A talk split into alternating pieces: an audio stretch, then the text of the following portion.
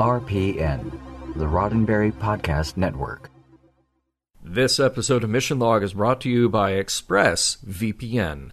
Take back your internet privacy today and get an extra three months for free on a one-year package when you sign up at expressvpn.com slash missionlog. Mission Log, a Roddenberry Star Trek podcast, episode 371, The Begotten.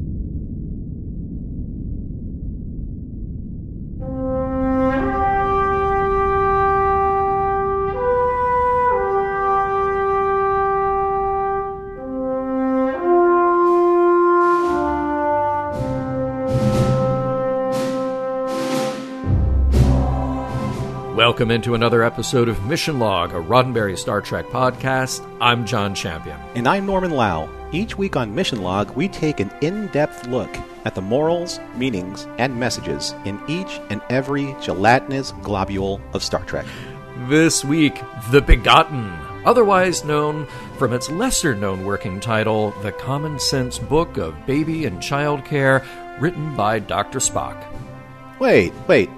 Why didn't Mr. Spock write a book on babies? No, no, uh, uh, Norman, not not Mr. Spock, Doctor Spock. Well, then when did Spock become a doctor? Wait a second, wait a second. What, what, it was when he put his katra into Dr. McCoy. That's when he became a doctor. No, and wrote the no, no, no, just uh, uh, forget I said it. Never mind. I'm so confused. However, what I do know for sure are the best ways that you can stay in touch with us. Mission Log relies on your participation, so that's why we want to hear from you. Help us spread the word by giving us a like or a share on Facebook or Twitter, where you'll find us at Mission Log Pod. Tell others about us there, and if you're inclined to leave us a review at Apple Podcasts, we'll be grateful, and we'll share those in a future supplemental. You can reach us on Skype at Mission Log Pod or by calling 323 522 5641. Our email address is missionlog at roddenberry.com. And remember, we may use your comments on an upcoming episode of Mission Log. And now, here's John Champion with this week's trivia, and maybe a little more about this baby book written by Mr. Spock. It's uh, Doctor. I, ah, never mind. I'm so excited. I can't wait. This week's episode, The Begotten, was written by Renee Echevarria, longtime Trek contributor. We know Renee's work well. He had the idea for a changeling baby somewhat early on, uh, but it sat as an idea until they knew precisely what to do with it. Not to mention, the DS9 production staff had seen several births in their families, uh, and our own Major Kira had the rather novel way of working around a character pre- who was pregnant on the show. So, yes, babies were on people's minds. This episode was directed by Jesus Salvador Trevino. Hey, look, a brand new name for us this week. Uh, Jesus, who also goes by his nickname Chewy, uh, started his career as a director by picking up a Super 8 camera in the 1960s and filming what would become his first project, a documentary about Latino civil rights called I Am Chicano, released in 1972 professional work started coming in right away, and the series work, like uh, the PBS kids show MathNet, sort of dragnet parody about, well, solving crimes with math. Um, then led to some very high profile work, like several episodes of seaQuest DSV. And his very first Star Trek credit is a third season episode of Voyager, so we'll circle back around to that before too terribly long. Now, most of his Trek credits are on Voyager, but he does stick around for two more episodes of DS9. Oh, oh, oh, and, and Norman, he does have multiple Babylon 5 credits, including the TV movie Third Space. That's for you, my friend. Thank you, John. You're welcome. Now, of course, as I alluded to earlier, uh, we have the resolution of the fictional pregnancy of Kira Nerys, timed out a few weeks after the real life pregnancy of Nana Visitor, uh, that being her child with Alexander Siddig. Nana had given birth uh, just uh, about five or six weeks before this episode to Django, her second child and her only child with Sid. Nana was very glad to get back to work without wearing the false pregnancy costuming and return to some much more action intensive roles for Kira. The biggest technical hurdle here was the many forms and varieties of goo needed to play a baby changeling. According to Terry Erdmann's Deep Space Nine companion, Odo's liquid state was originally just Murphy's oil soap whenever he was in a bucket. Uh, so that, that was an easy, off the shelf solution, and it had the right coloring. Now, for the baby changeling, they used a combination of gelatin, uh, sometimes some resin molds, uh, hot melt vinyl, CGI, and even the show's assistant director. Uh, there, there were a lot of different techniques employed depending on the shot. CGI, of course, would be the most expensive option and therefore the least desirable. For one shot, the AD, Lou Race, suggested do it with puppetry. So his hand and forearm were covered in a stocking and then uh, slimed with goo of the appropriate color so the director could get an over the shoulder shot that he wanted from behind the baby looking at Odo. Let's talk about guest stars. We have two major returning guest stars. Duncan Regehr, who honestly we really needed back as Shakaar a few times before. I'm always amazed by Duncan's breadth of accomplishments uh, athletic, musical, artistic, not to mention acting. Uh, we've covered him here before. And again, I encourage anyone to just go read his bio. He has done a crazy amount of work in his life. he is also a high value guest star, shall we say. You know, every time Norman and I have said, wow, they really could have used Shakaar in this episode, well, the DS9 writers pretty much all thought the same thing. But then they had to be careful with their guest star budget and make sure there was enough to go around to keep some variety in the mix.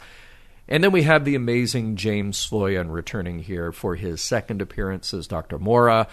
We've mentioned before his recurring roles on shows like Murder She Wrote, Dr. Quinn, Party of Five, and many more.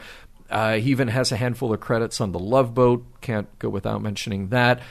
Don't forget uh, some 80s pop culture icons like uh, Buck Rogers and Xanadu, but Seriously, Trek fans will know him from TNG, where he played both the Romulan Admiral Jarok in The Defector and then as an adult Alexander in Firstborn. We will see him one more time when we cover Voyager, but technically, this was his last filmed appearance in Star Trek.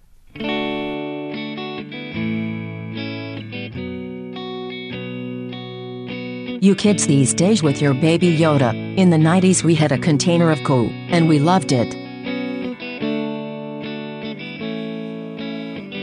Prologue Groaning and hobbling his way into the infirmary, Constable Odo is suffering from yet another mortal ailment back pain, and not from Alvanian spine mites, but from simply a pinched nerve due to Odo's nearly perfect and too rigid posture.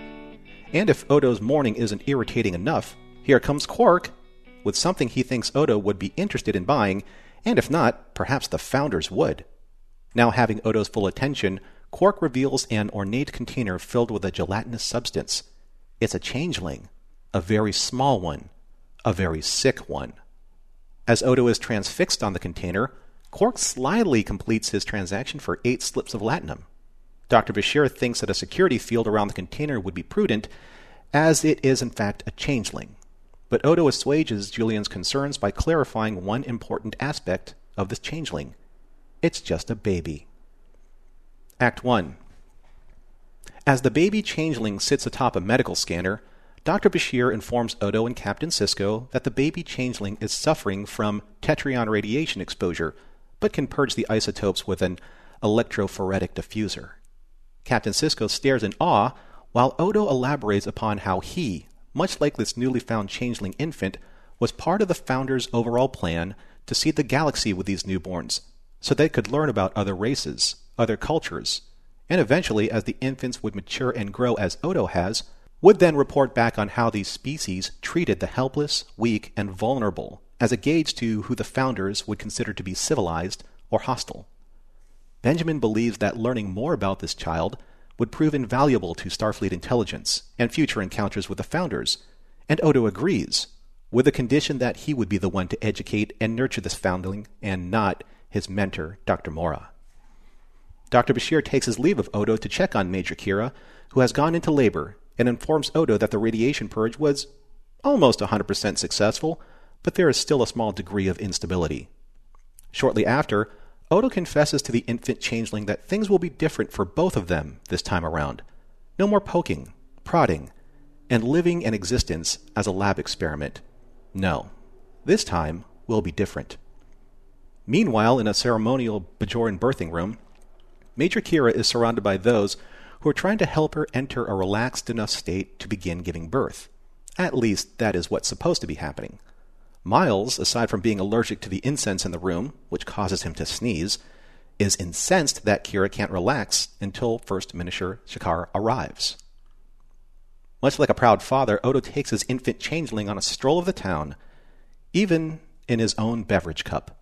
When they eventually arrive back to the infirmary, and even though he's not sure if the baby can understand him, Odo explains to the infant the wonder and freedom of being a changeling and learning how to shapeshift, and solemnly swears again that he will never treat this baby as he was once treated by Dr. Mora, the man who poked, prodded, and treated Odo like a lab experiment and the man who just entered the room.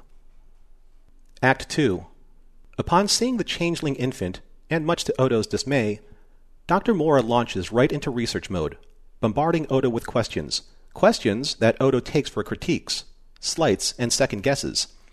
It seems that no matter how many years have passed, no matter the distance he's kept from Dr. Mora, Odo's resentment for how he was treated, all of the pain, the embarrassment, the shame, all of those feelings have returned upon seeing his mentor, and Odo makes it very clear that this infant will never bear those burdens as he once did at this stage of the infant's development as a changeling. Dr. Mora's involvement is strictly relegated to being an observer, no matter how many times Mora insists that his insight and experience would prove to be valuable. Meanwhile, in the birthing room, First Minister Shakaar finally arrives, and when he does, his lateness causes the whole ceremony to be postponed for another time. Kira has been in labor for far too long, and her body's endorphins reach the stage where they could no longer sustain a blissful birthing experience. Back in the infirmary, Odo continues his far more delicate, albeit time consuming, approach to coach the changeling infant into adopting new forms, from basic spheres to cubes, and finally to pyramids, as an entire week goes by without any significant progress. Unable to sit back and simply observe, Mora begins scanning the infant, trying to record simple basic growth parameters, causing Odo to become defensive and outraged at any of Mora's attempts to intervene. Mora chastises Odo's lack of progress, to which he retorts that he's trying to gain its confidence, not teach it tricks and turn it into a lab rat for his amusement. As both Mora and Odo exchange verbal barbs from their past relationship, Captain Sisko enters the infirmary to check on their progress with a not so subtle reminder that if Odo's progress fails to meet Starfleet's approval, then they would take the changeling infant for their own and begin their own experiments. Mora explains to Odo that this is exactly the pressure that the Cardassians placed on him when he first discovered Odo, and that if Odo wanted to continue educating the changeling infant in his care, he would have to forego sparing the rod as to not spoil the child. Act 3 With Dr. Mora's equipment set up in the infirmary, he and a very reluctant Odo initiate the very same low voltage tests that instigated Odo's shapeshifting abilities so many years ago. And as Mora urges Odo to push the infant towards increasing levels of discomfort, it begins shapeshifting into the basic shapes that these tests were designed to extract, originally from Odo's changeling ability. And, to the test's credit, Odo reacts in the exact same way that Mora did when Odo took his first shape, in the same way for which Odo hated Mora for all these years. In Kira's quarters, Chief O'Brien is massaging the Major's extremely swollen legs as Shakaar arrives to check in on his beloved Kira. Being the overprotective father to be, Miles and Shakaar exchange several overprotective overtures at each other as Kira cuts through their banter, declaring that, this time, it's time, as both Miles and Shakaar tug at her to get her back into the birthing suite. Back in the infirmary, Odo and Dr. Mora are making incredible progress with the infant as it maintains another new and slightly more difficult cylindrical shape. Mora reminisces that it took three attempts for Odo to do so, but Odo confesses that he could have maintained any form he wanted, but just didn't want to give Mora the satisfaction. The kind of satisfaction that this changeling infant is giving Odo as it passes every single test. And, as they begin to leave, the infant changes shape all on its own and transforms not only into an elongated tentacle, but one that has taken what appears to be a very basic version of Odo's face.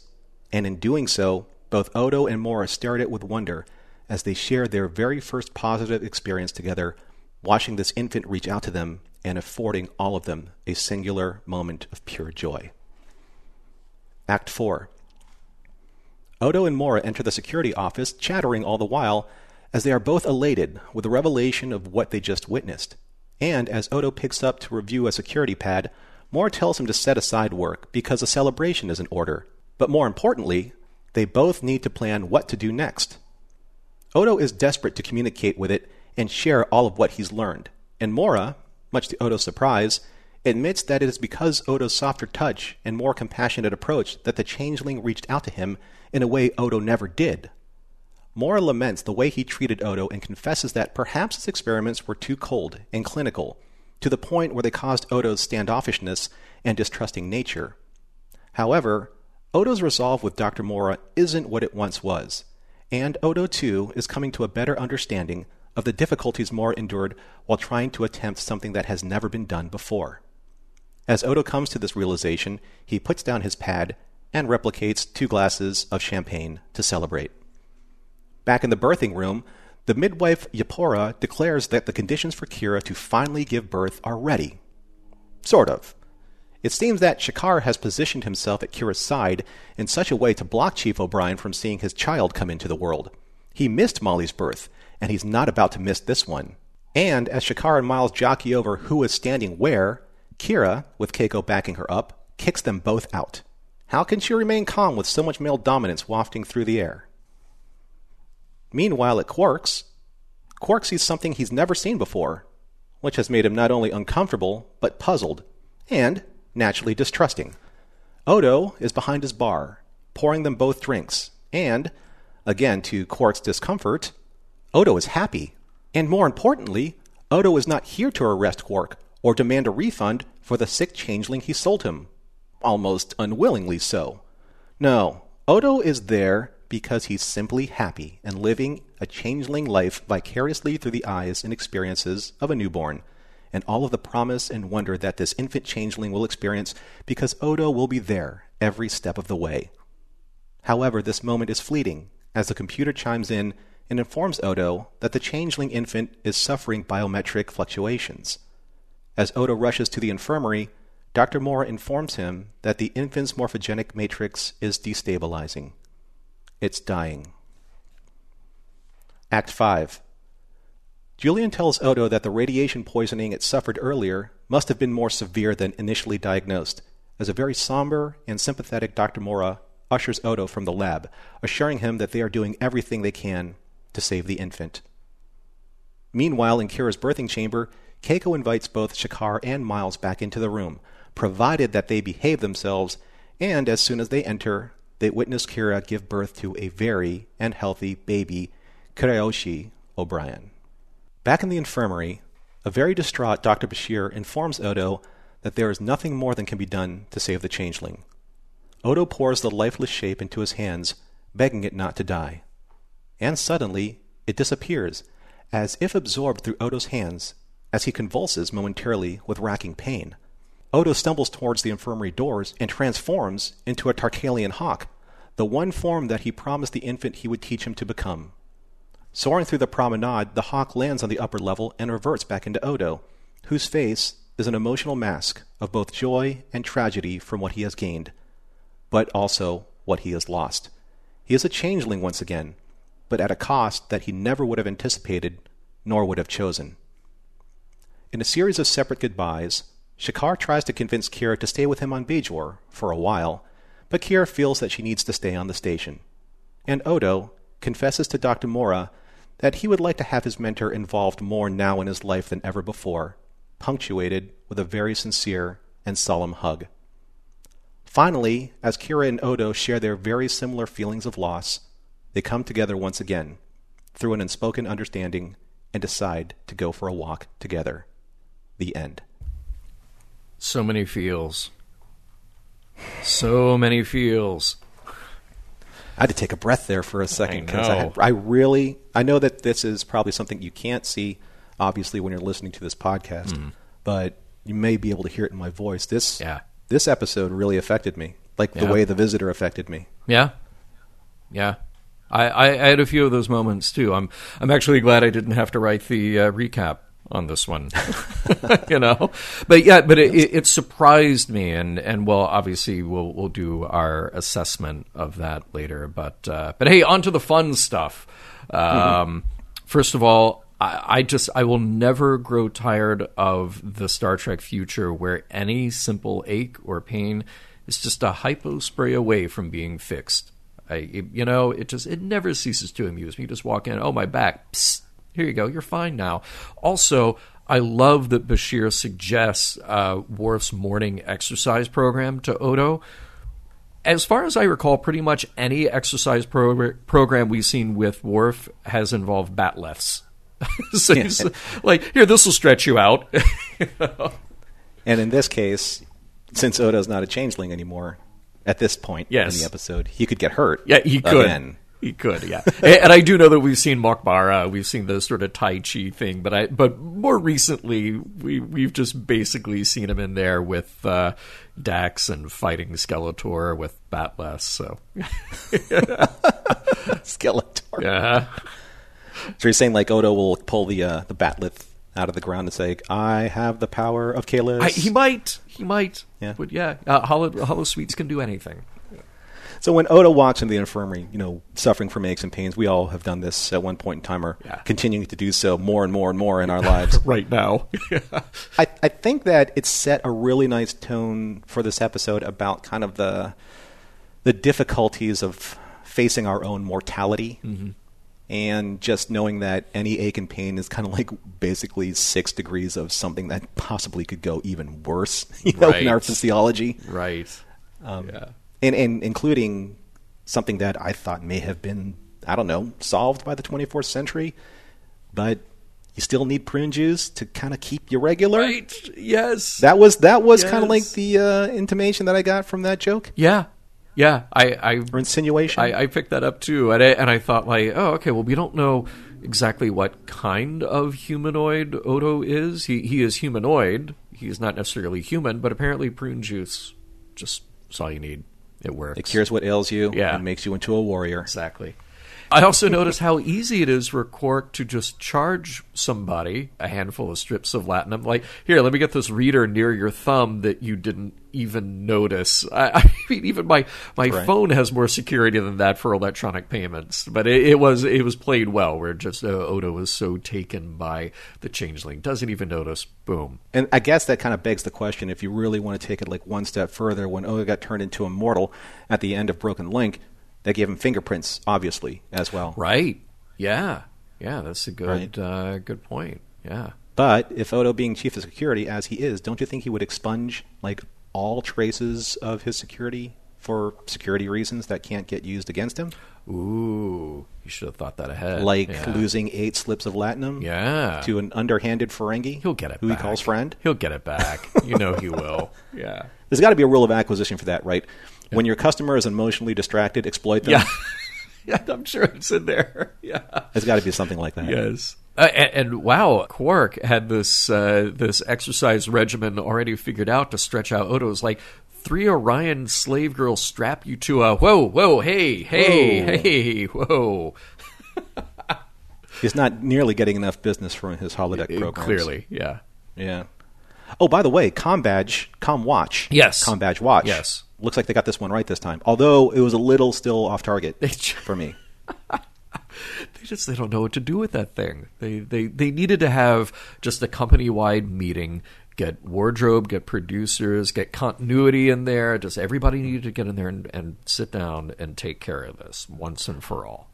Although, you know, Avery has long arms, and when he just kind of bends his arm upwards, Yeah. that's where it would usually land. So I'm wondering, he's like, can I put my badge over here so I'm just not, it just feels comfortable when I just kind of slap across my chest? Oh, okay. Maybe yeah, yeah. That You could know? be it.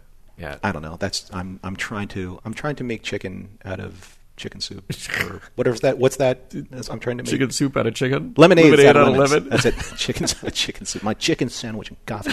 No, lemonades out of lemons. Yeah. Now, there are many great moments of Rene Auberjonois acting uh, with the, the, the goo the the child, you know, Odo talking to this uh, uh, baby changeling, and most of the time it's in a container. But for some reason, he decided to take it to the replimat in a coffee mug, which just seems like really poor planning. Like that is the last thing you want to do if you're taking the goo to the replimat. Look, I know, I get it that it's a setup for a joke, and they just like they were married to that joke. Like, oh, we have to have this be a bit where Worf walks through and asks, "Why are you talking to your beverage?"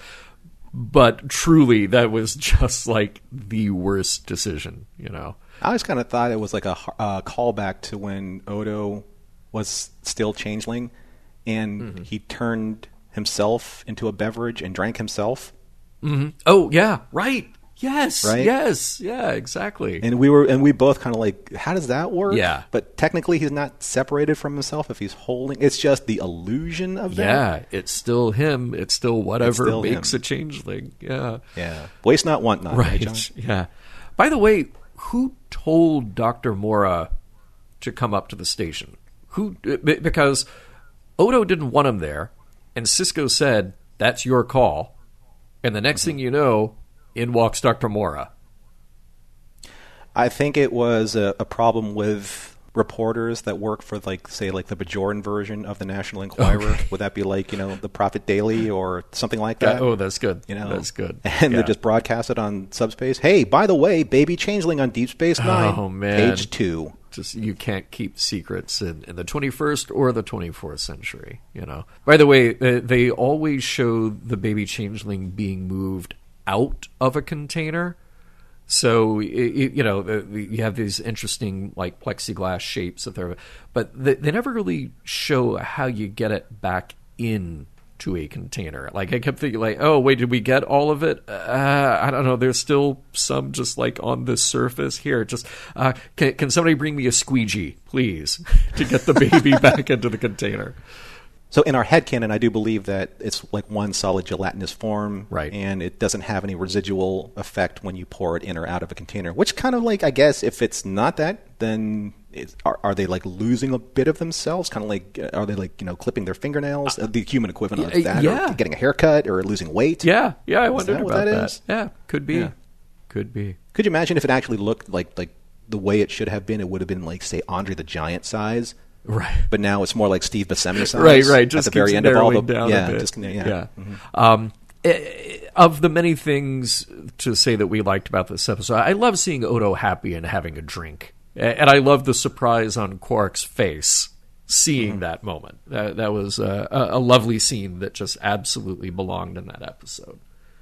It's funny too because Quark doesn't really quite get there when it comes to just dropping his walls. Yeah. that's just the way he is. I know that, and I think he actually is like, I don't know, man. I think Odo's trying to play me here for something. I don't know what it is, but I'm just not right there trusting him yet. Yeah, right. but it does feel like that it's a nice extension to the ascent. Yeah. when they you know drop their walls and became a little bit closer. Totally. That, that's what I was thinking of uh, uh, watching that scene. It was just like, oh, okay, th- this is growth after what they've been through. Yeah, which was cool. Uh, I, I do like. Uh, there's the line that Odo has. That little ball of goo back in the lab changed everything because it, it's.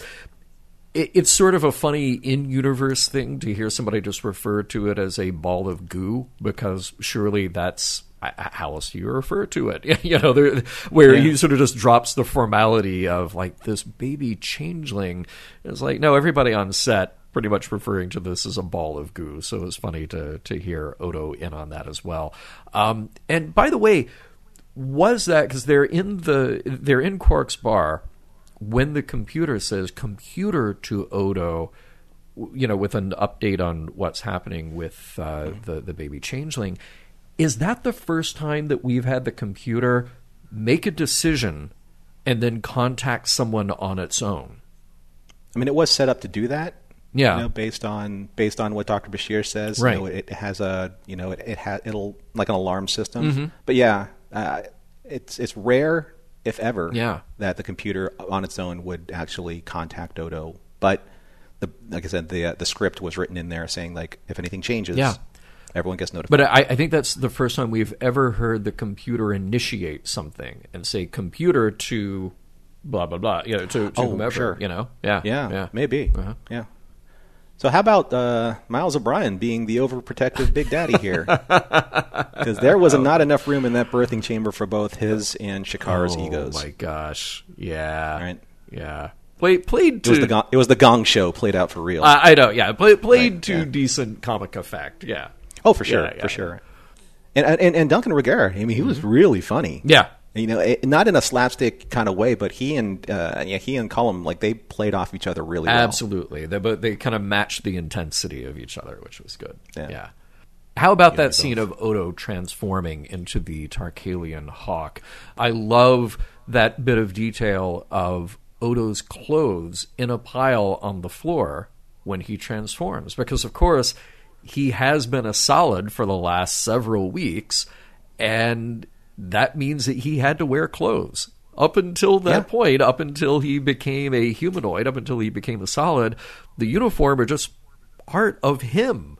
Everything is mm-hmm. just a part of him. We always question whether or not, like, the com badge was a part of him too, or if he transformed, would a little com badge just drop to the floor, Like Very- his clothes very here. much like the clothes Yeah. here. Yeah, Yeah.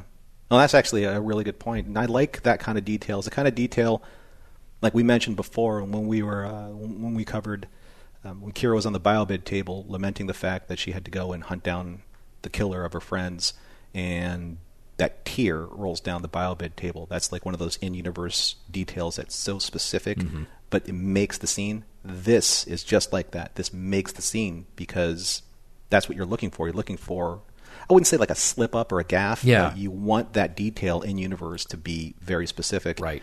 Um, and I like the fact that they kept, or at least Odo kept referring to this Tarkalean hawk. He always wanted this baby to turn into a Tarkalean hawk. Yeah. And then he turned into a Tar- Tarkalean hawk.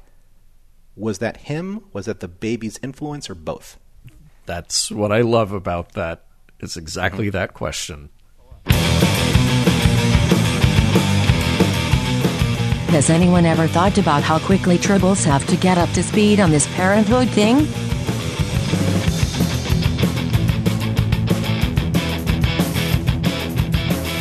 We'll get back to the Begotten in just a moment, but first, a word from Express VPN.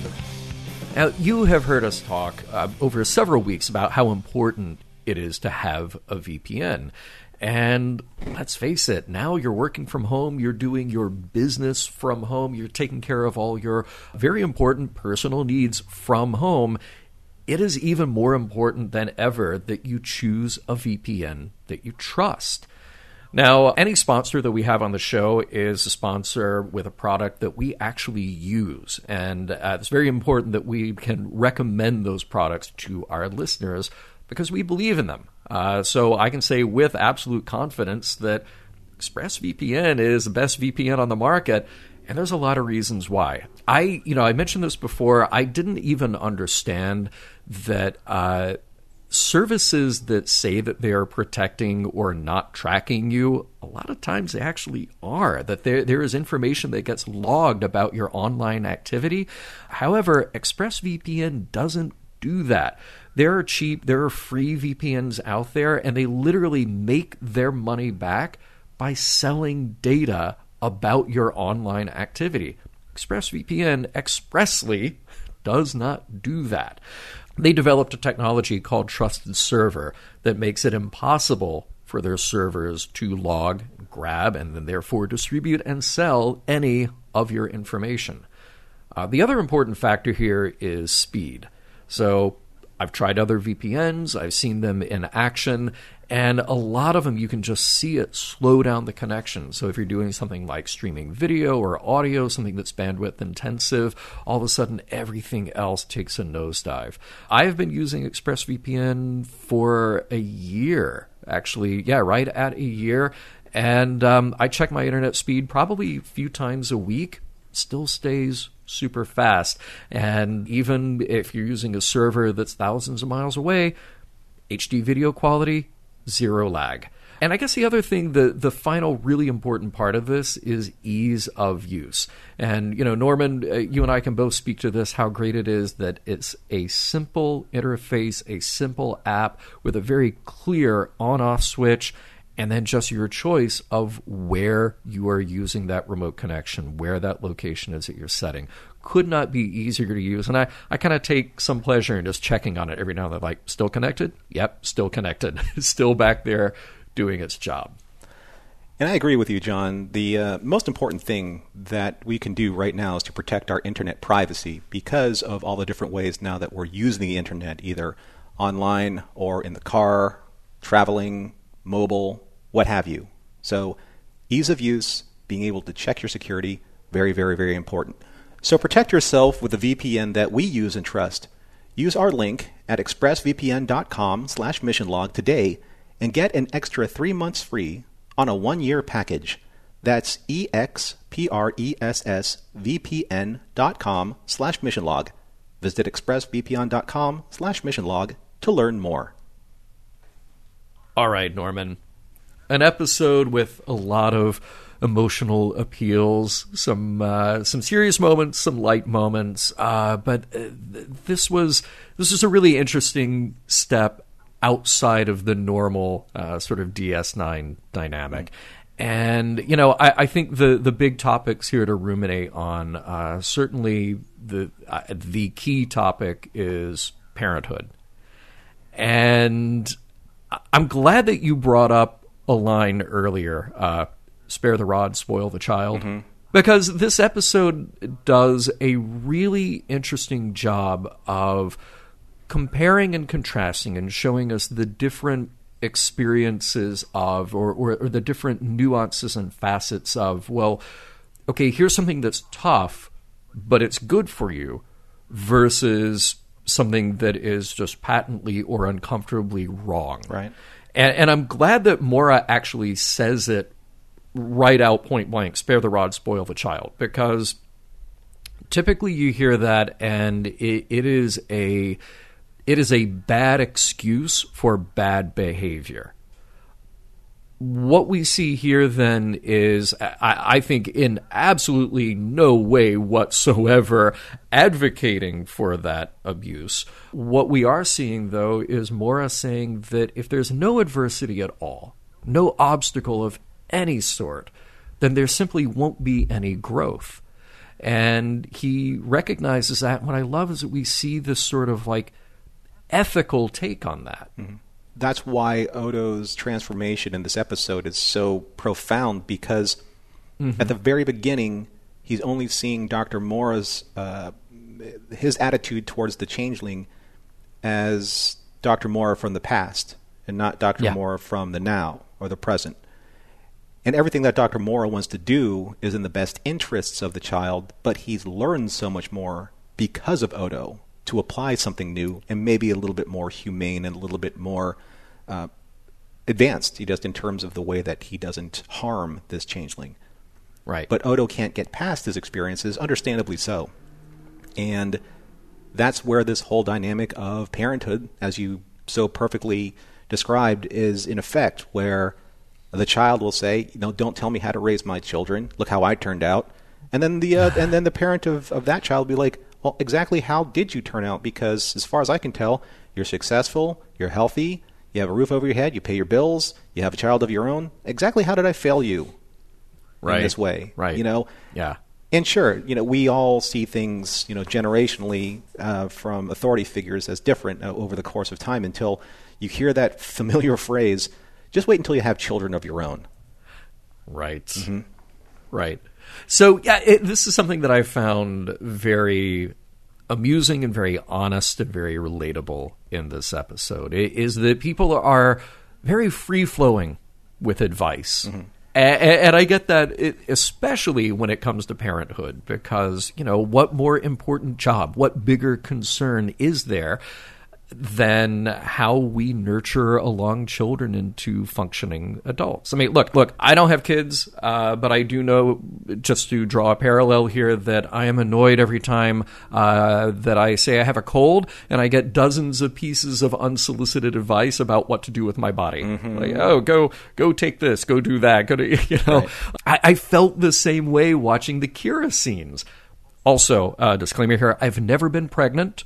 Uh, but everyone I've been around who has been pregnant is getting a constant stream of advice and commentary and attention, whether they ask for it or not. Yeah. And there's nothing more look- welcome than unsolicited advice.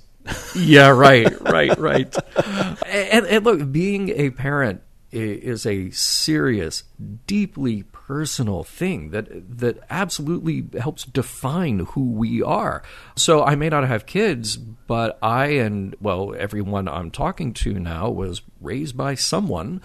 And those people were raised by someone else mm-hmm. who had a strong investment in how they turned out and probably had one or two unsolicited words of advice about how you were being raised too.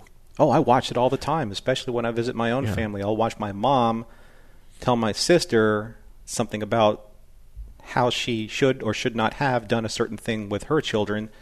Yeah. And since I don't have children of my own, I just have to tell, you know, my mom, I have to temper my mom's expectations and say, "Mom, you raised her to get to this point in her life. You can't tell Yeah. her how to raise her children. You can't. Yeah. You know, and the funny Yeah. thing is with Dr. Mora is that he kind of arrived on the scene just like a grandparent would, just out of the blue yes. right? It's like Yeah. it's like the grandparent signal got like shot out into the universe. It's like, oh, I'm a grandparent now. I think I better show up and tell Odo how to raise his kid. Right. Right? There- There was something that you said a moment ago about Odo's growth and and and I think what's interesting here is that we we're not necessarily led to believe that Mora has changed significantly. Maybe he has, maybe he hasn't. But it's really about Odo. It's really about Odo coming into his own. And what I thought was interesting here, uh, psychologically for him, is this idea of being just very careful and not confusing ignorance for malice.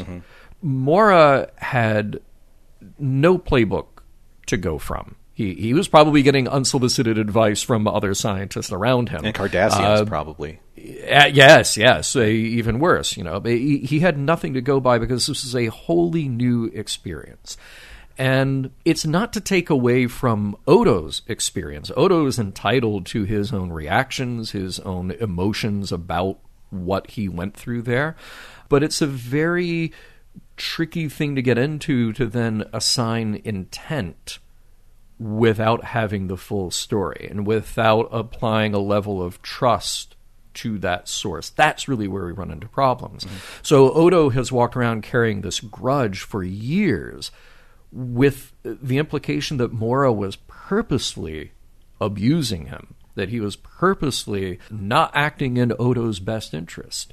And I I love the idea here then that Odo is forced into using a new set of perspectives to see that situation. Yeah. I mean, we all grow with the experience of time and distance to the memories that we believe were accurate to what we may consider something different later on. Because, as with all things, you know, when we're children, uh, we grow up with emotional attachments to certain things, things that you know that they give us comfort and we can depend on. It's kind of like you know a hero figure that doesn't turn out to be a hero figure later on in life. You know, we create these mythologies in order to give us comfort. You know, when we're especially with children, when we need to find something to believe in or something to hold on to or, or something to trust. Mm-hmm. And at that time, Dr. Mora gave Odo none of that. He didn't give him Yeah. any reason to trust him or didn't give him any reason to believe that Dr. Mora wasn't doing anything other than treating him like a lab experiment. Yeah. And he never gave Dr. Mora the opportunity to explain himself. And as they're working together, like that really wonderful scene where he tells Odo, You see the smile that you have on your face right now? That's what I had when you took your first form. But you don't remember Yes. that. But I do. yes. And now you see where I was is exactly where you are now. Right. And even that, Odo was like, let's keep going then. Let's keep pushing, right? He embraced Yeah. Mora's philosophy. Right, you know, right before that, he was completely against anything that Mora had to say uh, in terms of a valuable opinion or expertise yeah. until he saw it for himself. And sometimes people learn Right. that way. You know, they, you got to prove it to me that whatever you did was right because I can't see it. I can't see the the, the trees from the forest. Mm-hmm. And I think that that's a huge part in, in Odo's development. There, there's another bit of growth here about Odo that I really like. Like it's very clear, it's very obvious that Odo is learning to see his own experience through another set of eyes. But what I also like is in that scene with Quark, um, he, he says to Quark, uh, Odo says to Quark, "Do you ever think about having children? I never did. It just seemed like too much trouble, but then fate dropped one into my lap, and I couldn't be happier." So, but it, it's not just Odo being a parent; it's Odo who has outlived his powers, uh, absolutely thrilled with the prospect of someone other than himself having that.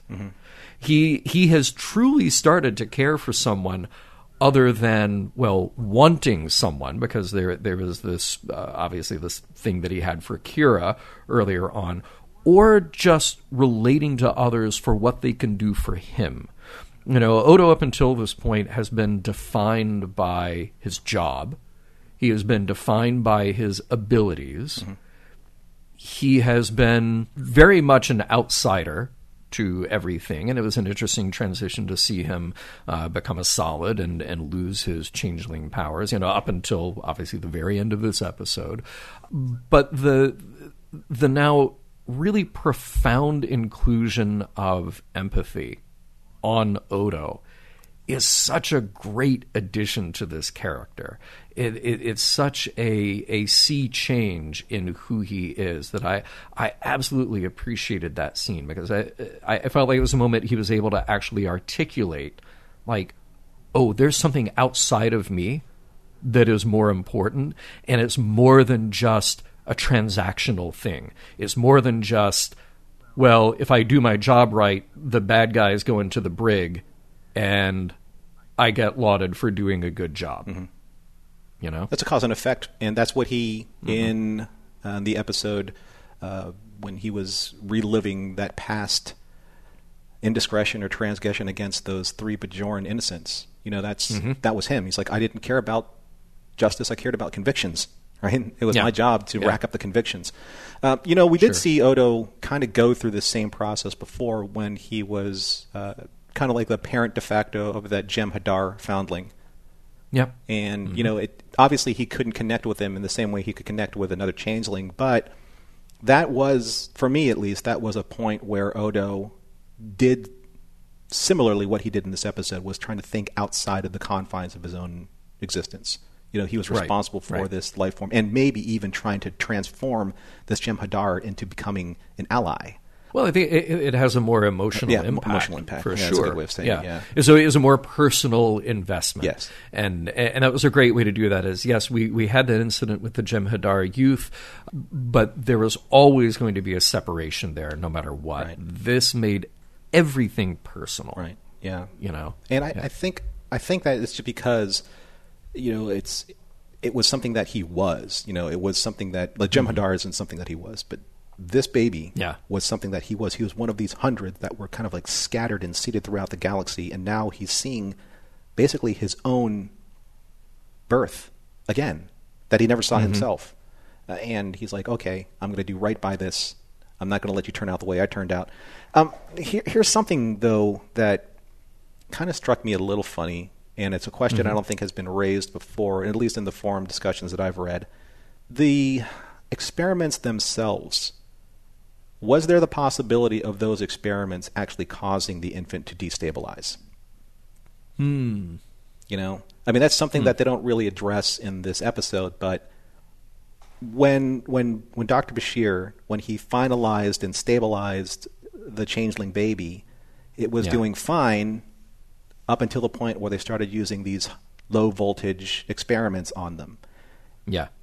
And as much you know, joy and exultation and um, satisfaction that it gave Odo and Dr. Mora, I didn't really feel like that they were mining the data to see what it was doing to the child in its gelatinous state. Like, what is it doing to? I mean, this child is essentially still healing from radiation poisoning.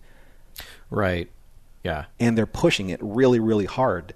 Odo understands Yeah. that. He knows how much that voltage hurts. He became Dr. Mora in that way. It's like, I know it hurts, but I need to keep pushing you to make you realize your full potential. But at what cost, though? Right, right. No, that's a good point. I mean, there is. I, I- I guess the good thing that you can say about it is that Odo knows more than anybody in that room what it is to be a changeling child and knows what those experiences feel like.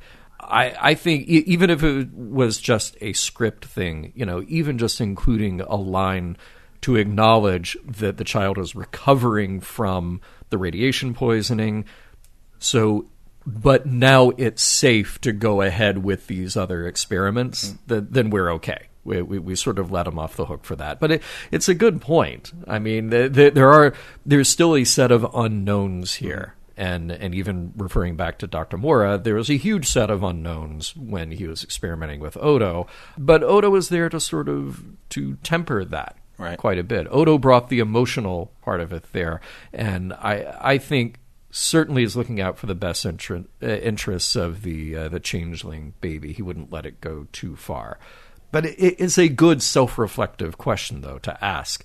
You know, did we have any hand in what actually happened? Yeah, because sometimes sometimes you have to protect the patient from themselves. Obviously, the patient can Yeah. speak up for itself the way that this baby could not.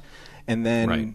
you know, it's uh, like uh, say someone is, is suffering from a, a very serious injury, of which this this changeling baby was, and then you push that person too hard, or they push themselves too hard to please you, right? To please the parent that's like, look, I'm okay, I can take it because I'm looking Right. for your adulation. I'm looking for your response. I'm looking to prove to you that I am I am this whatever level of value that you want to put on this relationship. Yeah, So they don't speak up about it, and then you end up with either broken bones or cuts or wounds or concussions when you're playing sports, things of that nature. Because you look Yeah. back and you see those proud parents sitting up in the stands saying, "Don't worry, mom and dad, I can take it." You know, Right. because this is what Right. you expect of me. You expect me to be tough. You expect me to be brave, heroic, all of those things. But I'm not that Yeah. person. I'm not that inside myself. So sometimes it can be damaging in the same way. Mm-hmm. And and another thing that, that leads me to my next point when it, when it comes to pushing this changeling baby too far is that I understand that Dr. Mora was forced into the situation being a Bajoran doctor under the Cardassian occupation. So mm-hmm. he was pushed in ways that say a scientist should never be pushed to get hmm. results to say what is this? And once they realize what it was how can we use this to our advantage or weaponize it or turn that into something that would benefit us globally as a government as a people as a culture?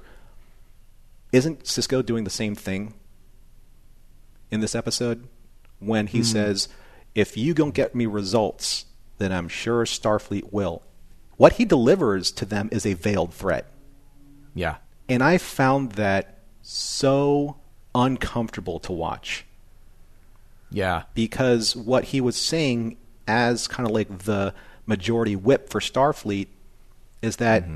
this baby who poses no threat to anybody, if you do not get the answers and the intelligence that we need to defeat the Dominion, then we will take this baby for ourselves and experiment on it until we can mine that intelligence and information.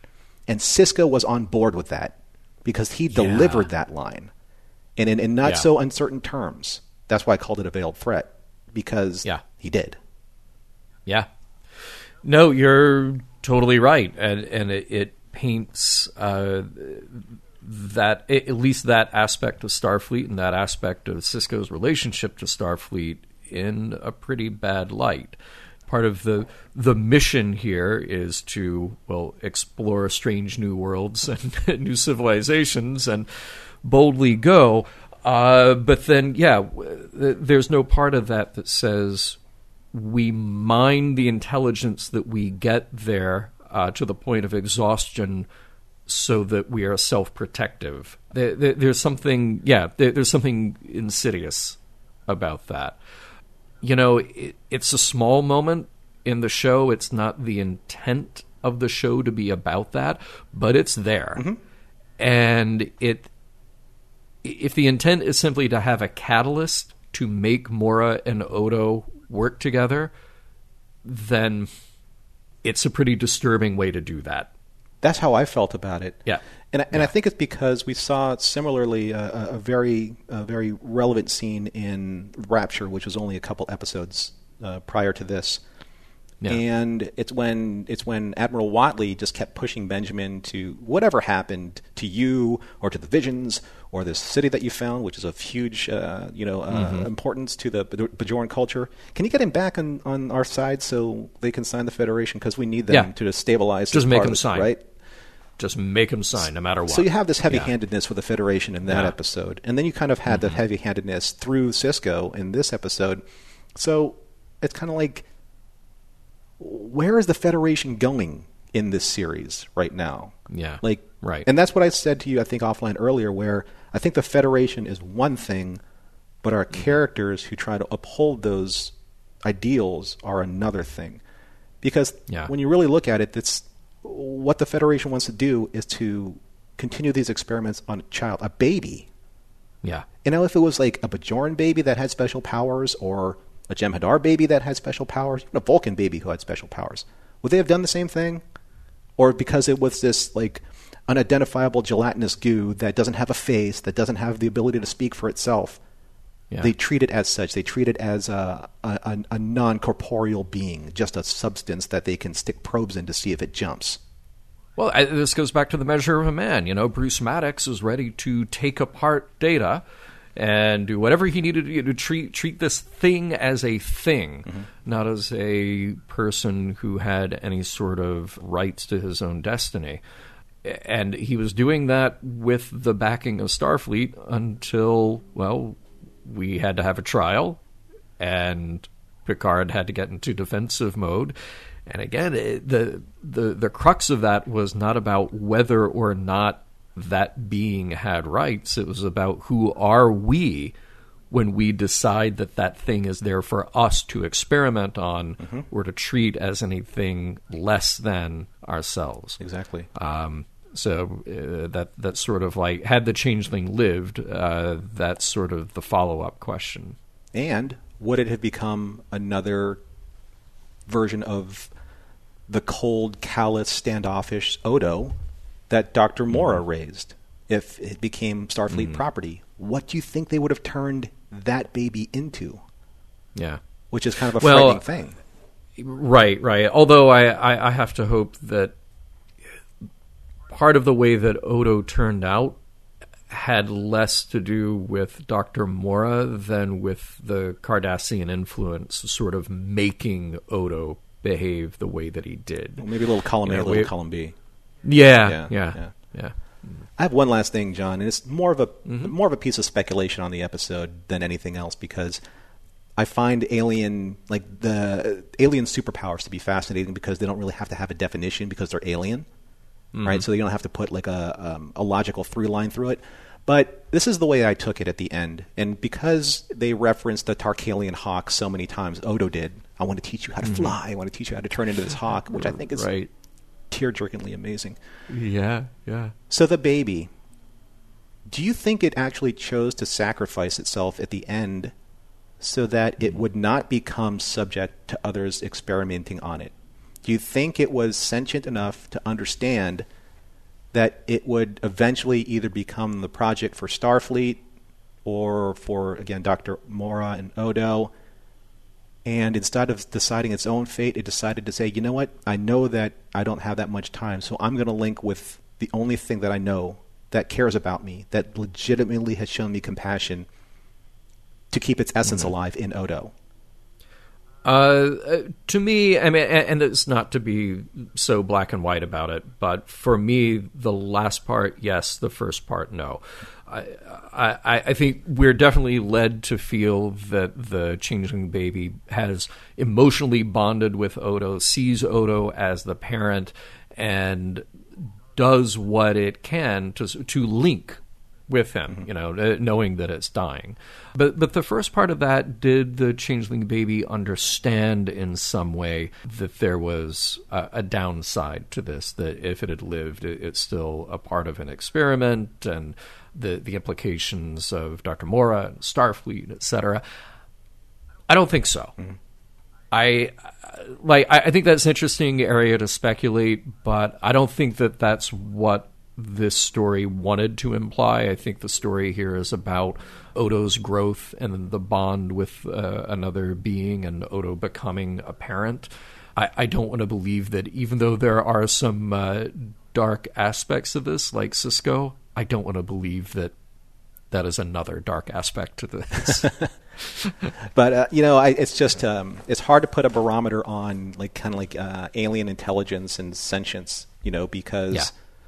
we know through the basically through every single franchise of Star Trek that there is the possibility of greater intelligence in a molecule than there is an entire physical 260 pound, you know, being, physical being. So I always find these types of scenarios very, uh, very interesting. Just at least speculate on because you don't know, um, or we don't know as a viewer exactly what that gelatinous ball of goo is capable of at this stage. Even if Yeah. they call it, even though Odo classifies it as an infant, and so does Dr. Mora, it doesn't Yeah. necessarily mean it doesn't possess the intelligence to understand its surroundings.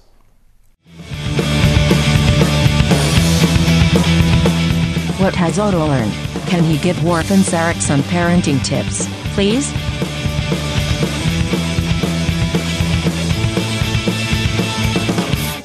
So it's time to measure up the measure of a. Oh, wait a minute. Wait, different, different story. This is the begotten. This is this is the one where you measure up the measure of goo.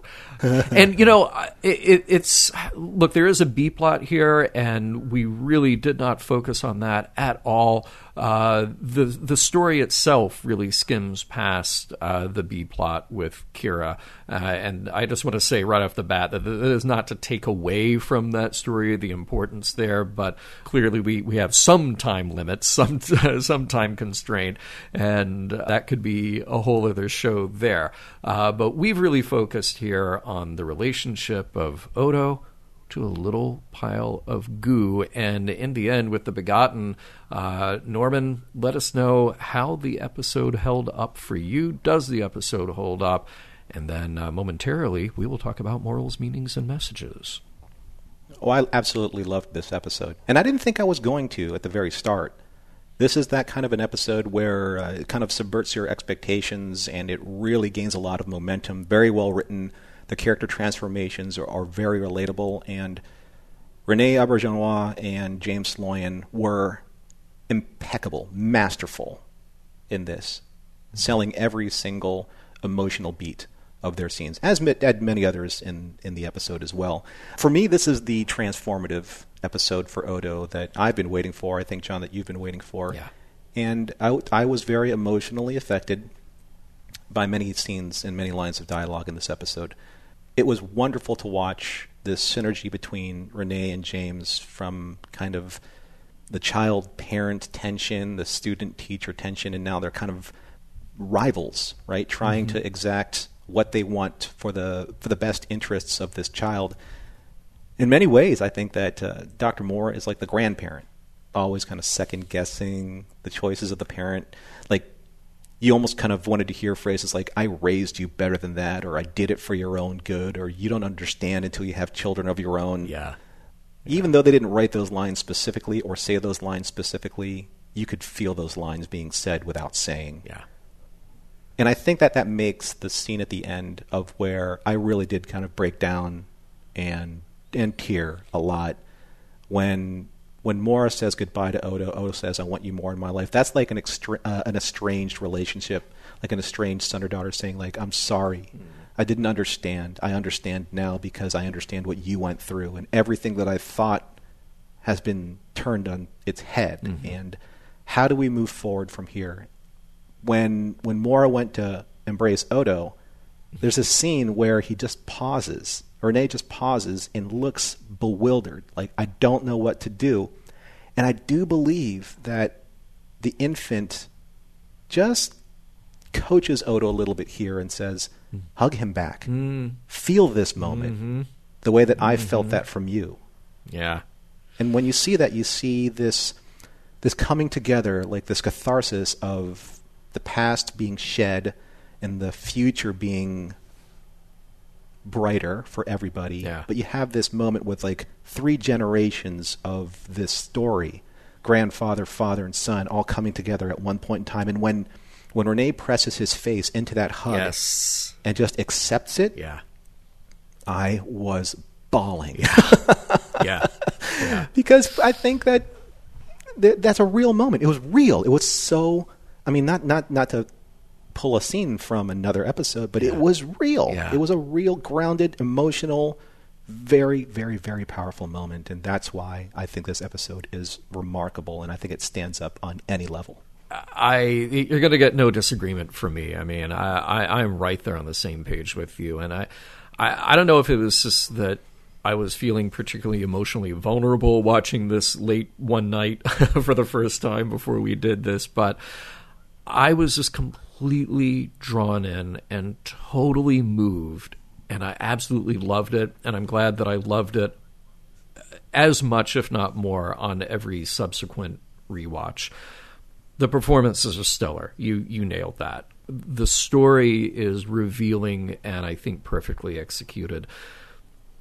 The only weak spot here is the B plot, but even then, they got good moments out of the B plot.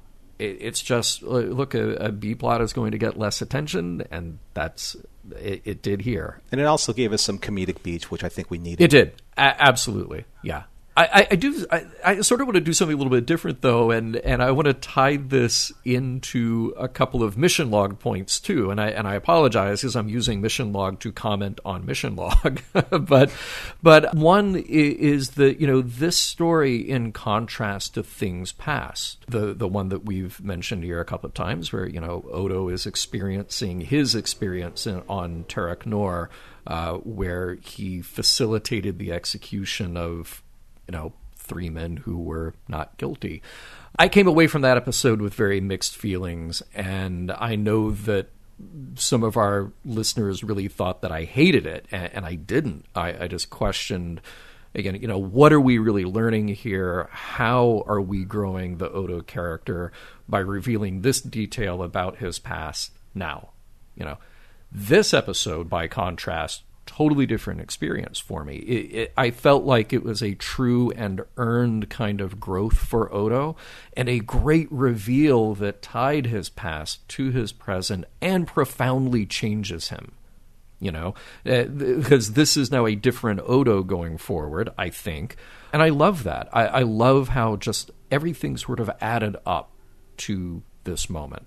And with that said, this episode also works very well on its own. You don't necessarily have to have every detail that came before it because emotionally they sell it.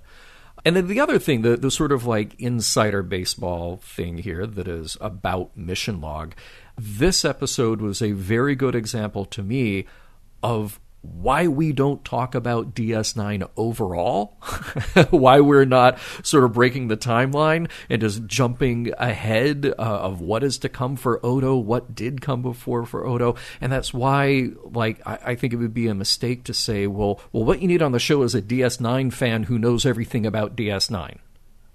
That would have ruined this experience for me.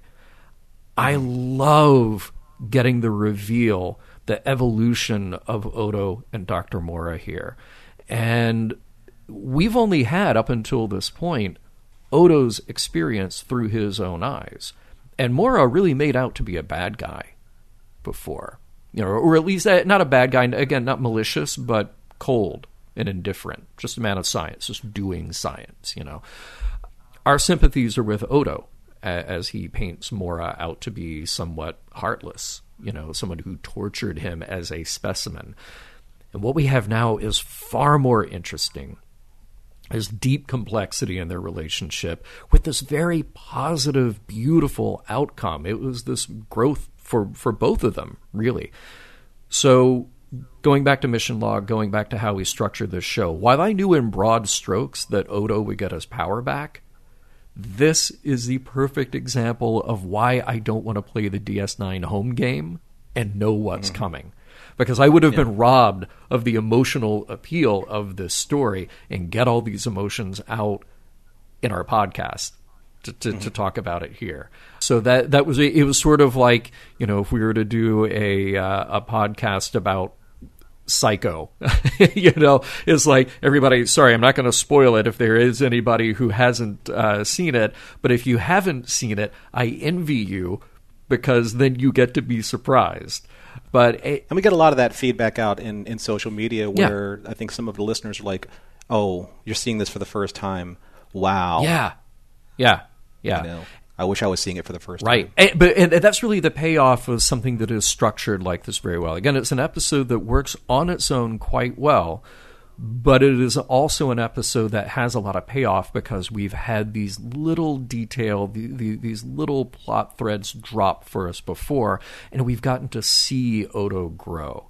And I'm not saying that this episode would have lost the appeal somehow, but if I had gone into this episode having already seen this a few times before, having already jumped to the end, having already like had all that kicking around and made a decision about how I felt about Dr. Mora and already had a decision about how I felt about Odo's growth, I think a lot of this would have been not not lost, but it would have been tempered a little bit. But instead I got to watch this and I, I got to be overwhelmed with emotions on this. And I, I really I cherish that. I absolutely do. So yeah, for the episode, the the moments where Odo and Mora connected, and there are many, just complete solid gold. When Mora says that he hopes Odo hears thank you someday, or or by contrast, maybe the changeling will leave him alone. Wow, I mean just in a few lines so much evocative stuff going on. Mm-hmm. Uh, and it's just, it was very genuine and it was very beautiful. And um, you, you, know, you mentioned that hug. Oh, just hit me right in the feels. Similarly, uh, to a slightly lesser degree, Odo ordering champagne for them both. Yeah. What a beautiful yeah. moment. What a great scene. Mm-hmm. And then that walk off with Kira and Odo, and Kira just putting her arm on his, his shoulder. Just beautiful, and again, just punched me right in the feels. So wonderful, wonderful episode. Morals, meanings, messages. I, this I, th- there's a lot going on here. I, I, think ultimately this is a story about its emotions. Um, but let me say this: you know, we give a lot of credit to Star Trek overall for doing these big morality plays about big important issues and let us, letting us explore the human condition through the metaphor of science fiction. And, and it's big ethics, morality, philosophy, and it's all through the guise of aliens and spaceships.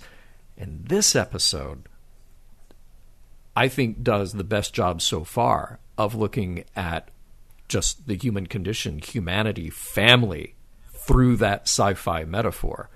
It's probably for me the most emotional family story since Family, uh, the third season of TNG. And I I would say that this one has an even more universal appeal because we all have complicated relationships with whomever raised us. So it's just immediately relatable.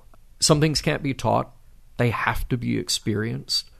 Odo has to experience what Mora went through in order to get it, to really emotionally connect with it. He also has to experience what it's like to bring up a, a child in order to grow that empathetic part of him and, and that happy part of him. Yes, seeing Odo happy is profound and wonderful. But with all that said, you should try to empathize and learn from other people's experiences, even if you haven't experienced those things directly. Appreciate your teacher, appreciate your parents. It's a tough job. They're doing the best they can, even if you don't always understand their methods. And just thematically, there is this beautiful theme of a child returning love to a parent. There's Odo to Mora and the changeling to Odo, perfectly paralleled, perfectly bookmarked in this episode. So, uh, That's what I got out of it. Uh, anything to add there, Norman? Well, I think the first thing I'm going to do when we're wrapped up with the show is put on Crosby, Stills, Nash's um, "Teach Children." Yeah, right. Yeah, You know, because good, it's, good choice. it's it's, yeah. it's very it's very relatable to this. Yeah. You know, teach your children well. Yeah, You know, yeah. their parents' hell will slowly go by. right. So for me, uh, you're right, John. The the morals, meanings, and messages are fairly uncomplicated in this episode, but I think that also makes them uh, easy to focus on, and you're not trying to sift through a lot of of what you think what you think is being said. And you said this earlier uh, as we started the discussion. This story, this is a story about parenthood, and it doesn't necessarily mean um, human parenthood or alien parenthood. It's just parenthood, the, the understanding of how to raise children, how your children will react to that, and then their reactions to raising their own children. So it's about the joys, the sacrifices, the heartbreaks, the healing processes of parenthood. It's also clear that the relationship between Odo and Dr. Mora is allegorical to how one parent will always defend their choices, how to best raise their children, because there was no road back. There was no plan, especially for first time parents. You know, uh, parents, they're like, okay, like there was nobody in my life, even though that I was given birth to, you know, by somebody, there was nobody in my life that told me how to be a parent. Mm-hmm. There was no book. Mm-hmm. There was no, there's no Dr. Spock mm-hmm. there was no roadmap, there was no plan. So I did the best I could. And I'm sorry that if you don't think that my intentions were the best for you, but if you if you could see it through my eyes, if you could see the way that I had to sacrifice, work three jobs, uh, give up my dreams to make sure that you turned out okay, and then in turn that you would have children of your own and learn from either the mistakes of my past or the mistakes that you've made as a child to inform yourself to be a better parent, those are real. Those are real and very relatable experiences. Yeah. The dynamic here is so powerful because where I think this really succeeds are the unspoken moments, those silent reactions that Odo and Mora have with each other, where they just look at each other and say, See, I told you so. Mm-hmm. Like, I don't need to say it again because I told you so. And the one thing about Mora that I absolutely loved is that every single dagger that Odo threw at him, he took Yeah. and he never really fired back because he loves Odo. You know, and only a way that a parent can take that kind of abuse. Yeah. You've seen abusive children with parents before, and parents take that abuse because they say one day they'll realize that their child will understand. Right. And I, I think that there's also um, another dynamic here being played with, like everyone can identify with Odo's overprotectiveness of the of the infant and how he believes he mm-hmm. should be raised. But if you if it really weren't for Mora, would Odo even be in the position to do so? You know, mm-hmm. it's kind of like mm-hmm. a chicken and egg thing. Because we can always take aim at our parents at the decisions they made after the fact. But isn't it true that it's because of them, for right or wrong, for the best intentions or whatever consequences or actions that, that happen, we are who we are because we had to learn and grow and even break either emotional or psychological chains that held us back. And in doing so, that created the person, not who they wanted to be, but who we are now. Yeah.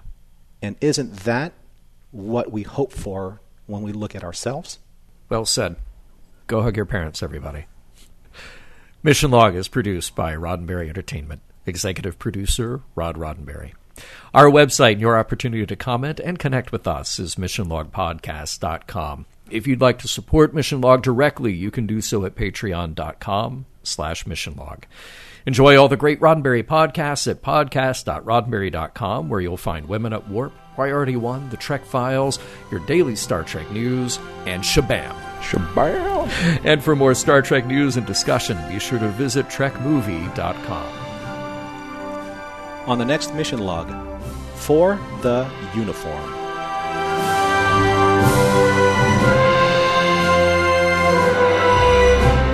Some of the music for Mission Log provided by Warp 11. Online at warp11.com.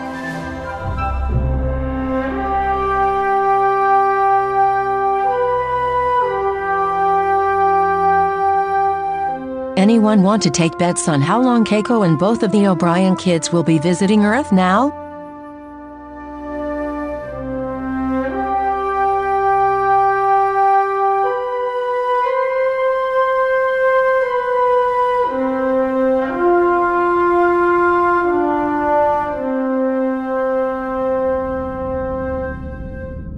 End transmission. Podcast.roddenberry.com, the Roddenberry Podcast Network.